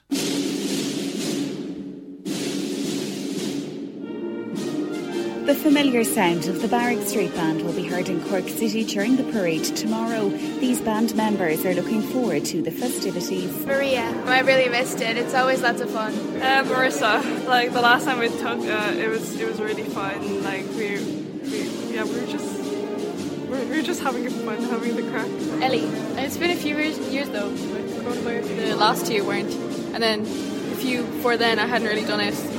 So this is going to be the first time since I've been like 12, probably. So. And is it nerve wracking taking part? Beforehand, yeah. It's just like the atmosphere is very tense, you could almost say, with like all the people. And, you know, you're nervous, you're like, oh, I could like mess up, you could do anything. But when you're in the moment, it just like, it takes over you and you're just there. And like the people like cheering and everyone else playing. And when you do well, you feel good about it and you do better. So that's like the main thing I'd say. I'm Rima. Oh, it's really fun. It's really exciting. Something to look forward to. I'm Caitlin. It's great fun, and we've missed the past two years, and it's a day where we go out, and it's the biggest crowd of the year. So we've definitely missed it, and it's really exciting that it's coming coming soon. Oh, it's the coldest day of the year. We all wear. We all have a joke of um, bring your fingerless gloves because because it's so cold. So. Oh, it's so good. It's always a great atmosphere, and it's lovely to see everyone just enjoy the music. Brian Prendergast has been conductor for the past 12 years. And as always, Paddy's Day, hopefully the, the sun will be shining as well. You know? Uh, hopefully, it'll be a big crowd out, you know, because I think it's the first one now for a couple of years, and hopefully people get out and enjoy the day, you know. It must be nice to be back in practice. Absolutely, just back back playing music is, is great. It was, it was, a, it was a hard two years for, for musicians, for everybody, but hard, hard two years for musicians. Nice to get back, you know. Chairperson of the band, Billy O'Callaghan, says it's great to be back at a St Patrick's Day parade. St Patrick's Day is probably one of the uh, the biggest occasions in the year for bands in the city and for the people of the city um, at the parade and that. And the Barrack Street Band has a very long association with St Patrick's Day parades in Cork, going all the way back to 1889, believe it or not. Cork Community Art Link will be marching a huge articulated granny down the streets of Cork City. Here's General Manager Laura Powells. It represents, you know, the great uh, matriarchal hero, um, and um, she is going to be I'd say like around four to five meters high. So she's to be very, very, very, very tall. And um, she's going actually to be, you know, um, there's a whole mechanized system in place. Um, so she's actually going to be able to, to move, you know, as she goes along. She's going to be moving her legs and, and arms as well as you know she's walking. Rebel Wheelers are also taking part in the parade. PRO Jack Squibb says members love being part of the club. There's going to be guys and um, guys and girls in the wheelchairs from the basketball. Uh, the rugby gang are going to be there, and we're going to have the athletics um, showing what they do as well, both junior and senior. Um, so everyone's going to get to see going up uh, Patrick Street what exactly what we'll be doing and what we do as a club. I remember when I was here a month ago to just take pictures of the session for um, social media, and there was a new kid here on the night, and his dad, his dad stayed for the session, and the guy, uh, the dad was like, you could see him beaming with pride. He's found something for his kid to take part in, and that's what it means. It's it's something for us to take part in, you know. It's it's our way being able to play sport like every kid should be able to. The parade in Cork City gets underway from 1pm. Grand Marshal is Blood Bike South. Here's Chairman Martin O'Driscoll. We'll head out as a bunch and uh, enjoy the day and um, yeah, take our place again at the front of the parade, and this time twice at the front of the parade, which will be interesting. Uh, I don't. I think it might be quite entertaining to see a load of bikers walking in bike gear up Patrick Street. There'll be a lot of sweaty bikers, I imagine, by the end of it.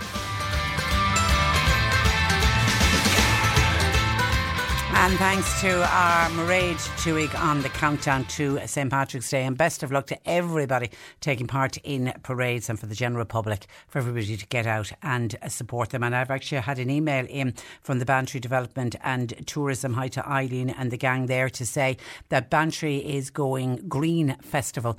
That kicks off tomorrow with their parade. And they're going to have families from Ukraine leading the parade with people invited to join them in solidarity. Such a lovely, lovely gesture.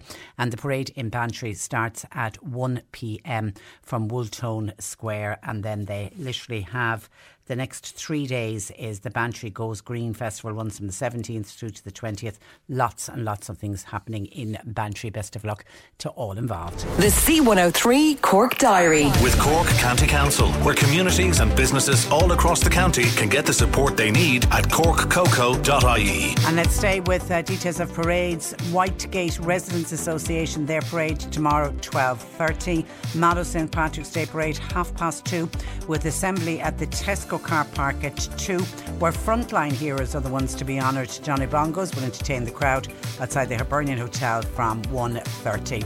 Knocknagree St Patrick's Day Parade, they've got an 11am start tomorrow.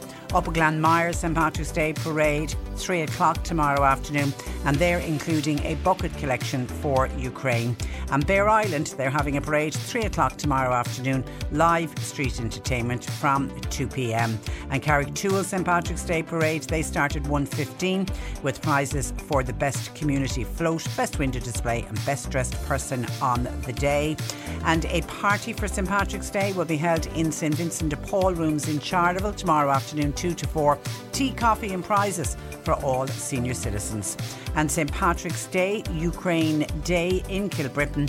You're invited to join the family on a 5k walk or run. Starts at 11.30 tomorrow morning and you can register at Anne's Salon. All proceeds going to the Kilbrittain Red Cross Ukraine Crisis Appeal. Cork today on C103. With Sean Cusack Insurance's Kinsale, now part of McCarthy Insurance Group. For motor, home, business, farm, life, and health insurance, CMIG.ie. We've mentioned earlier, Bord Gáis Energy have become the first energy supplier in 2022 to announce a price hike for its customers, and by golly, it's a considerable one.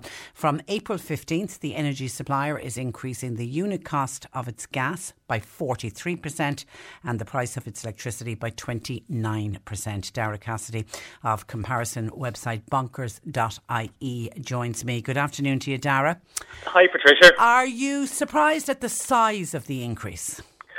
I am. I wasn't surprised at the timing, as I thought it was only a matter of time before this happened. And last year there were over 35 price hike announcements, and unfortunately the price of energy on wholesale markets has continued to skyrocket. So it really was only a matter of time before we saw another price increase in 2022. I didn't think it was going to be as big as this, though. Um, as you said, 43% on gas, 29% on electricity. There's no way to sugarcoat it. It's a huge, huge increase. It's, uh, I've never seen anything like it before, to be honest. And it's going to make a big, big dent in people's pockets. And in fairness to Bord Gáis, they did have they had a winter price pledge, didn't they? They sort of said, "Look, we'll let people get over winter, and then we'll increase the price." They did. So in some ways, this was playing catch up with the rest of the market, and actually, Bord Gáis even after this huge, huge price increase, isn't the most expensive supplier. And um, there are others that are actually more expensive. Um, Bord Gáis raised its electricity prices three times last year and its gas prices tw- twice. But some suppliers, Patricia, raised prices five times. So they're all kind of at various um, stages of the price journey, uh, as it were. So, um, but but but you're right. I mean, they did have that winter price freeze that gave people some comfort, but it's come to a very sudden end. Absolutely. A lot of our listeners are pointing out that it's not just the unit prices going up, the standing charge. Can you explain why why they put an increase on the standing charge? Uh, to be honest, I can't. And you're, you're right. It, it really kind of feels like it's maybe just a bit of price gouging. Um, the standing charge is there to deal with the fixed costs of supplying gas and electricity, or that's what the energy suppliers say anyway. Um, but that's gone up as well. So not only has the unit price of the gas and electricity gone up, the standing charge for gas has also gone up by 43%, and the standing charge for electricity has also gone up by 29%. So even if you shut off every single appliance, Patricia, and that in a cold home with no heat and no, no light, you're still going to be pay- faced with price increases. So it, it feels a little bit mean, a little bit unfair. I'm, I'm not happy with it. Um, and, you know, since prices started rising in the autumn of 2020, um, the increase to the electricity standing charge from Bord Gáis has been around 123 euro, while the increase to its gas standing charge has been almost 80 euro. So they're not insignificant increases, mm-hmm. and they're all doing it though. It's not just Bord Gáis; the others have done it as well. And how do Bord Gáis, uh, what's their explanation for the huge increases? It's the explanation that, that, everybody's giving, and in fairness to them, we are in unprecedented times. Even before the outbreak of war in Ukraine, energy prices, particularly gas, was at a record high. And actually, the price increase that we've seen from Bord Gáis, believe it or not, probably has very, very little to do with the recent, um, you know, geopolitical instability in Ukraine. It's actually more to do with previous issues that we've had. But just to put things into context, so, you know, we use gas, uh, as you probably know at this stage, you know, to generate a huge amount of our electricity. Around 40 to 50% of our electricity comes from burning gas. So when the price of gas goes up, not only does the heating bill goes up, the electricity bill usually goes up as well. But in 2020, gas was trading at around 40 to 45 pence per therm on UK markets, which is the best proxy for our prices. And a therm is the unit of measurement for for gas. In 2021, that went up to about maybe 200 pence. So it went up fourfold. And then in December, it went up to around 400 pence.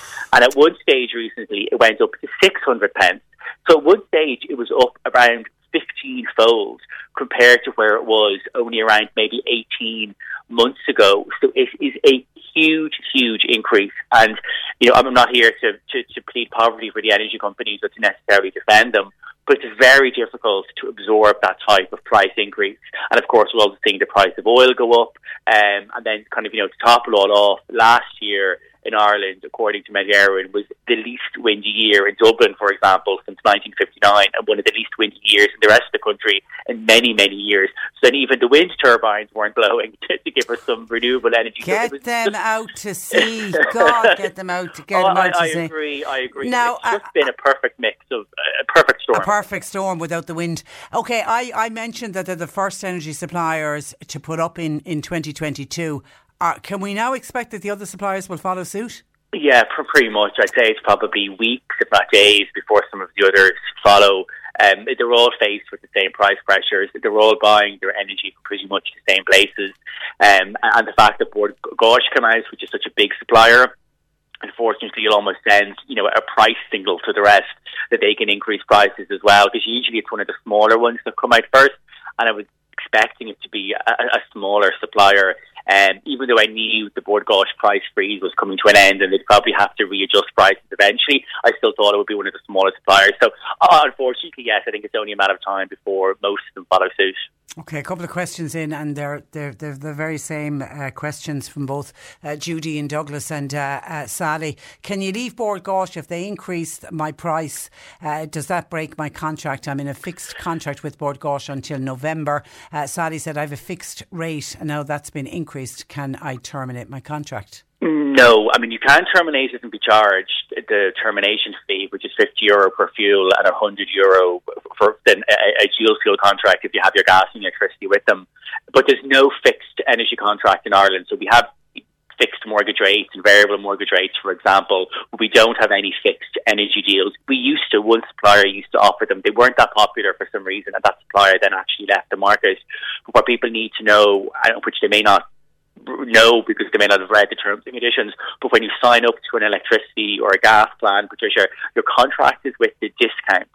So it's the percentage discount that you get off the standard unit rate, if that makes sense. And that unit rate can unfortunately go up, although sometimes it can go down over the course of your contract. So in short, Bord Gáis can and other suppliers can increase their prices, and you, you, there's not much that you can do about it because you are still getting the same discount. So they haven't broken their side of the bargain. Okay. But um, yeah, so so it, it, it's a question we're getting asked all the time. Okay, but, but if you haven't changed your energy supplier, now is the time to do it. Yes, absolutely. Uh, there still is discounts available now with gas and electricity going up, I think we're all going to end up spending more this year than we did last year. But you can soften the blow, as it were. You can offset some of those price increases by switching.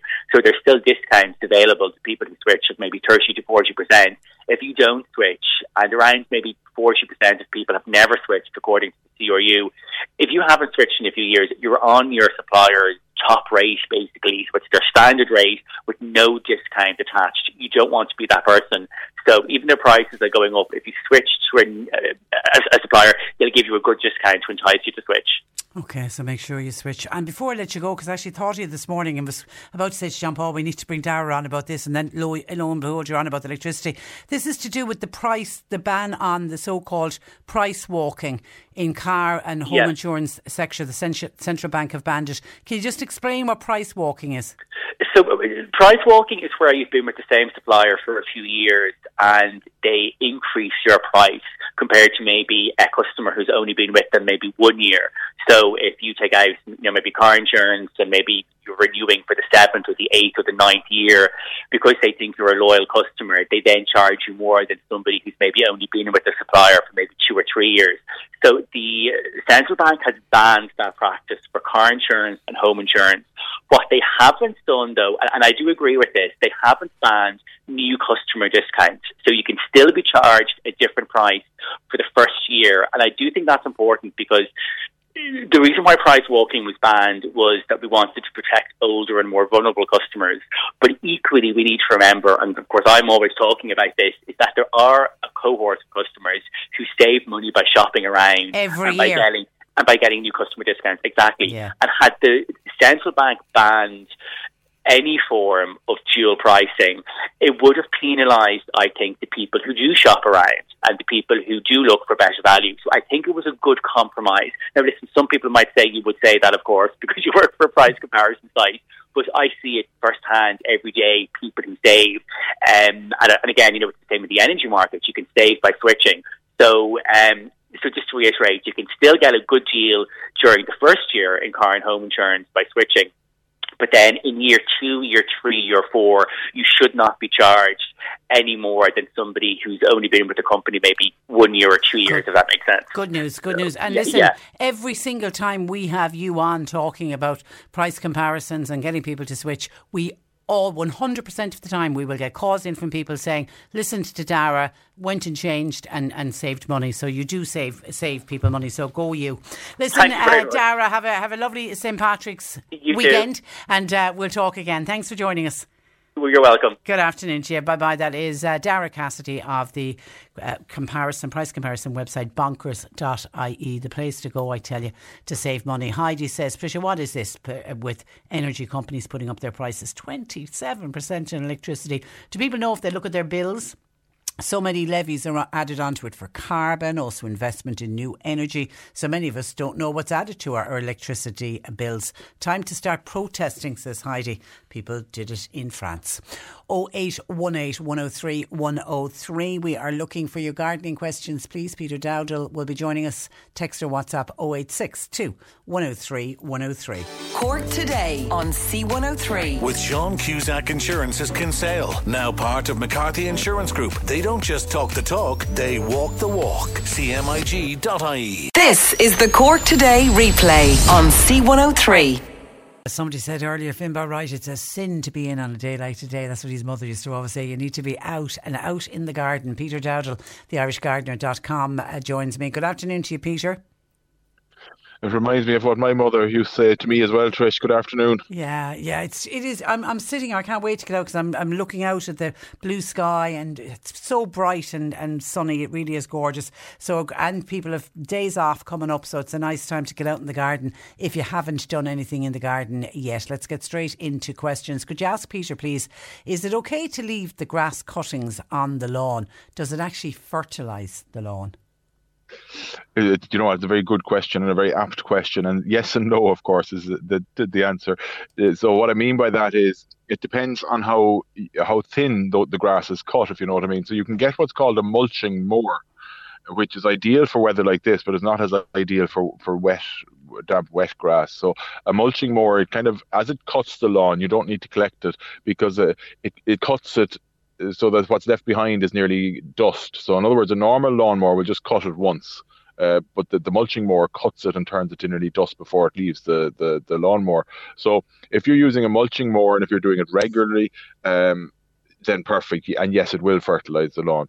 However, if you're using the regular lawnmower and there's an inch or two of grass being cut and you leave that on top of the grass, no, that won't. That will that will do damage to the lawn. Um, because you're you're you're kind of smothering it. So you you realistically. 90% of us who are using the regular mowers would need to remove the trimmings and, and into the compost bin. Hi, uh, Peter. I wish to spread some sand on my garden to improve drainage. Would it be suitable to put a coarse builder's sand on the grass, or do you need special sand? Thanking you. It- But she says the garden, I presume they mean the, lawn, in yeah, that situation. yeah. Would often, yeah, you'd often spread sand on it for drainage. So you'd normally, when we're working in the garden, we normally look for what's called washed sand, right? Which means that there's any, it's normally actually that we're, we're washing any lime content out of it. But for a lawn situation, I've never used coarse builder's sand, but actually I don't think there'd be a problem using it. Just don't put it on too heavy. Uh, you just want a very, very light sprinkling so that it kind of assimilates into the soil surface. Um, but no, I don't think there'd be a need to wash it in that situation because the lime content would actually probably help the grass as opposed to the opposite. So you should be okay, but just be do be careful not to put it on too heavily. There are, of course, lots of specialist sand products available for lawns. Um, but I think if you have some access to some sand, if you want to spread it on, it won't do it any harm, no. Uh, question for Peter from an East Cork uh, listener. Could you advise me, please, how do you kill moss on tarmac? There's a product, and you know what? I meant to check, Trish, because this question obviously it regularly comes up, but it came up last week or the week before. And it's a product that I've used uh, last year, and it worked very, very well. And it was an Irish product, and it was an environmentally sound product. but the next bit is what I'm not 100% on. What's it I'm called? fairly sure it's, it's Algon. I'm fairly sure that it's Algon. But check in your local garden centre or hardware store for Algon. Check that it, that it's the one I'm talking about. That it is Irish and it is uh, environmentally sound. Um, I'm I'm 99% sure that's the one I used, and it, it was excellent. Yeah. And then something you have to use every year. It's kind of one of those things, isn't it? Well, it is because our climate is warm and damp. Moss will always come back. It's just something we're going to have to accept, if you like. So th- there is then the another Irish product, Moscow Moscow Probiotic.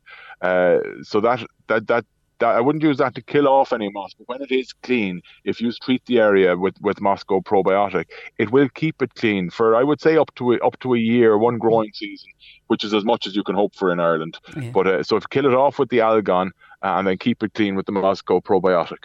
Okay, Mary, uh, question for Peter, please. I have a very exposed site. It's mostly lawn, but I'd like to plant annuals. But I'm finding it difficult to find suitable flower seeds that will grow to no more than six or eight in- inches and be hardy enough for the site because it's so exposed. You're looking for things I would say like alyssum. Alyssum is a very low growing one, it, one that reminds me of my childhood because it's probably one of the first little bedding plants I used to grow. That's a lovely little white flower. Now you can get pink alyssum as well. Uh, lobelia is another one. Uh, an old tr- traditional kind of uh, cottage garden bedding plant and very low growing that'll tolerate it marigolds will also should also tolerate it of course if it's very windy they may not uh, but they would certainly stay less than six inches um, you could look for things then like Bacopa snowflake. Now they're not technically an annual or bedding plant, but you can use them as such. Uh, Bacopa would be a nice one. Uh, begonias, the fibrous begonias, uh, there's, without without going too far into it, Trish, there, there's basically two different types of begonia. You have the tuberous ones and you have the fibrous rooted ones. So the fibrous rooted ones are ones that are treated as an annual here, uh, and they should tolerate it, and they won't get any taller than, than a few inches. Uh, you could maybe try a few of the tuberous ones as well, but I'd be more more confident with the fibrous ones. But there there are there should be some out there, but it just really does require a bit of um, uh, I suppose a bit of online homework. Just just go go onto Mr. Google and, and look for ones that'll only get to to six inches and and will tolerate exposure. The great thing, of course, about online homework, if you like, is there's there's so much information out there. You just put in what you're looking for, and you'll get suggestions. The downside of it is you you're you have to Google will just throw up answers to your query. It won't check the veracity of the answers, if you like. So make sure that the answers that you're, you're or the suggestions that you're looking at are on a, a good website, such as the RHS or something like that. Yeah. A- a- you know, a, a good website that is giving you accurate information. And then advice on apple trees, please. Sheila planted three apple trees last year. They all flowered, but she only got apples on one of them. Somebody has suggested that she needs to plant a cooking apple tree in order for the other two to pollinate. Is that correct? it, it may be correct. So it's not as straightforward as that. Um, so with apples, you need apples of different varieties to pollinate each other. So it could be just that you you don't have ones that are pollinating each other. It could also just be a question of time. So I wouldn't be too concerned. Um, so the fact that one fruited means that you have one suitable partnership, if you like, and that there is bee and insect activity there to do the pollination in the first place. Uh, it might be that the other two are crab apples, right? So then they, they well, they, they will fruit, but in the autumn with these tiny little crabs. Um, introducing another another apple species into the mix is probably the only way to find out what's going on. It doesn't necessarily have to be a cooker though. Um, or if if you're definite that the, the other two aren't crab apples, well then maybe introduce a crab apple because crab apples are fabulous as pollinators. The fruits are beneficial to the birds and that later in the winter, of course, as well. But uh, if, if you're 100% sure that the other two that aren't fruiting at the moment are not crab apples, then I would suggest maybe introducing a crab apple to see if that helps. Okay, but more than anything, get out and enjoy the gardens, particularly now that the weather is picking up a bit. We've got lovely forecast for tomorrow for St Patrick's Day. Listen, Peter, as always, thank you for that. Uh, enjoy your St Patrick's weekend. And you enjoy it, Tricia. Uh, uh, get out and enjoy, as you say, enjoy the weather and enjoy the garden. Yeah, that's what it's all about. Thanks for that. We'll talk next week. Thanks for joining us. Uh, bye bye. That is uh, the irishgardener.com, Peter uh.